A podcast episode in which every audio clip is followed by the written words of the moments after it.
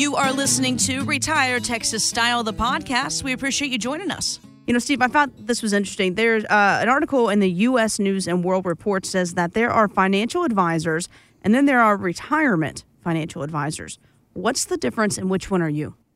Well, I really believe that I'm a retirement financial advisor because what I'm really doing is helping people figure out that final phase of life called retirement. And there's so many things, as we were talking about earlier on the show, that you can do. But I mean, it's all in, you know, getting your your ducks in order. Did you ever play those pick-a-sticks things, Jess? Oh, yeah, Where yeah, you, yeah. You, you opened the can and you threw them out and you tried to pick up one at a time.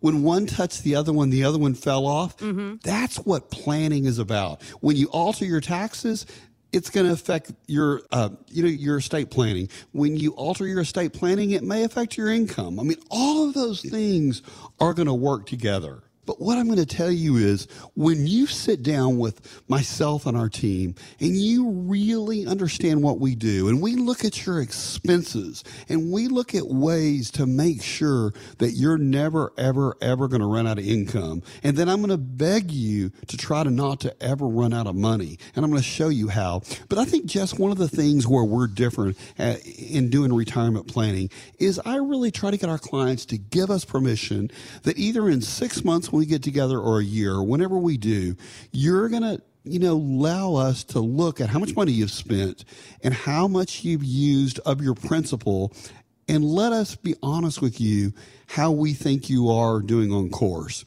You know, case in point, had a client twenty-five years ago, her husband, it was a tragic thing. He was going to retire in two weeks. He he was in a motorcycle crash, got killed. Boom. Mm. You know, she went out and bought two furs that year, you know, out of grief.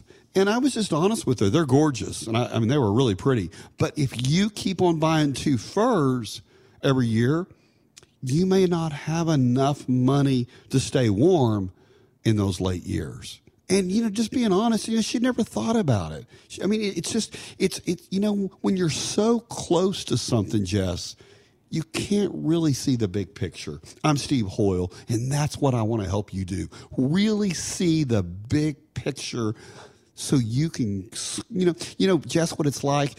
I don't know, at Wonderland Amarillo, I was a kid, they had this big slide, and you slid down and you went up and you slid down all the way. When you slide down that slide and you slide in that final phase of life called retirement, I want there to be plenty of money to go all over your head and everywhere to make sure you're set for life. And, you know, that's interesting you bring that up. I want you and your spouse to be, you know, set and talking about creating things like the estate plan, the will, the trust, the power of attorney. All these different moving parts are part of that retirement plan. It's not just about making sure all the dollar signs are there. Yes, absolutely. Clearly that's important, but there's different moving parts, right?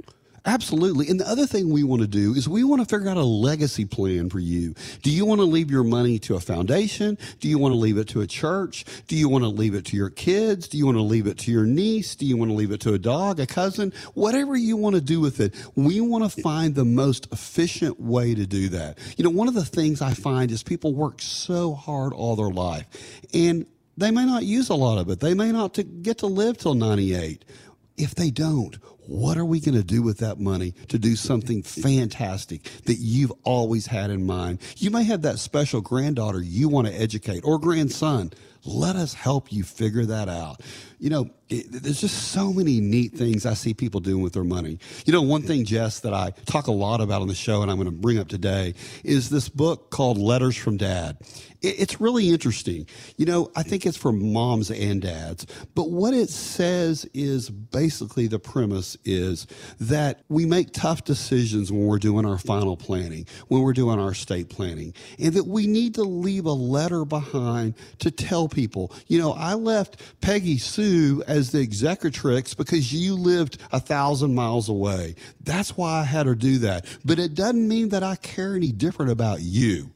Or, you know, the you know, when you were on stage in third grade in that play, you were amazing. And every day my whole life, I still see you on stage like you were that day. There's been ups and downs in our lives and things, but I want you to know you're no different than you were that day on stage in the third grade. You know, Jess, tell, you know, in a letter, you know, what I see so much of my practice on the end days are so rough. You know, this pandemic, I've seen so many people really, you know, not be able to talk to their loved one for three weeks or see them, then they pass away, mm-hmm. all those things. But what those letters do is bring back those happy memories. That fourth of July we spent, you know, by the, at the lake.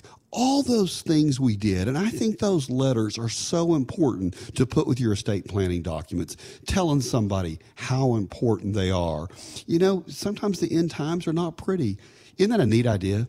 Yeah, absolutely. I mean, life is what you make it, and, and you know, recounting all those memories, having them written down to be able to share with your family, I mean, that right there is golden. You can't, you can't buy that, you know what I mean? Absolutely, you can. You know, it's funny. I just see a lot of people come in, uh, you know, after mom and dad have passed away or their spouse has passed away. Leave that letter to your spouse, because, and they're all they can focus on is how hard it was that last month. But really, they had fifty-two golden years of fun and traveled and grandkids and kids and nieces and neighbors, all that stuff. But that last month is what they remember. And one of the things is it, this book, it really helps you think about that letter all your life. That last month was just, it, it didn't, it didn't play out like you wanted it to, but think about those other fifty-two years. I'm Steve Hoyle.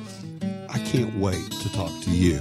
Thanks so much for joining us for Retire Texas Style, the podcast. Get more details on the website, retire texas style dot com. Hoyle Financial Group is not affiliated with nor endorsed by the Social Security Administration or any other government agency and does not provide legal or tax advice. Please consult with your attorney, accountant, and or tax advisor for advice concerning your particular circumstances. Annuity guarantees rely solely on the financial strength and claims-paying ability of the issuing insurance company. Bonus annuities may include higher surrender charges, longer surrender charge periods, lower caps, higher spreads, or other restrictions that are not included in similar annuities that don't offer a premium bonus feature. Read your contract for restrictions, limitations, or penalties. By contacting us, you may be provided with information about insurance and annuity products offered through Hoyle Financial Group. Texas Insurance License Number one seven one nine one eight three.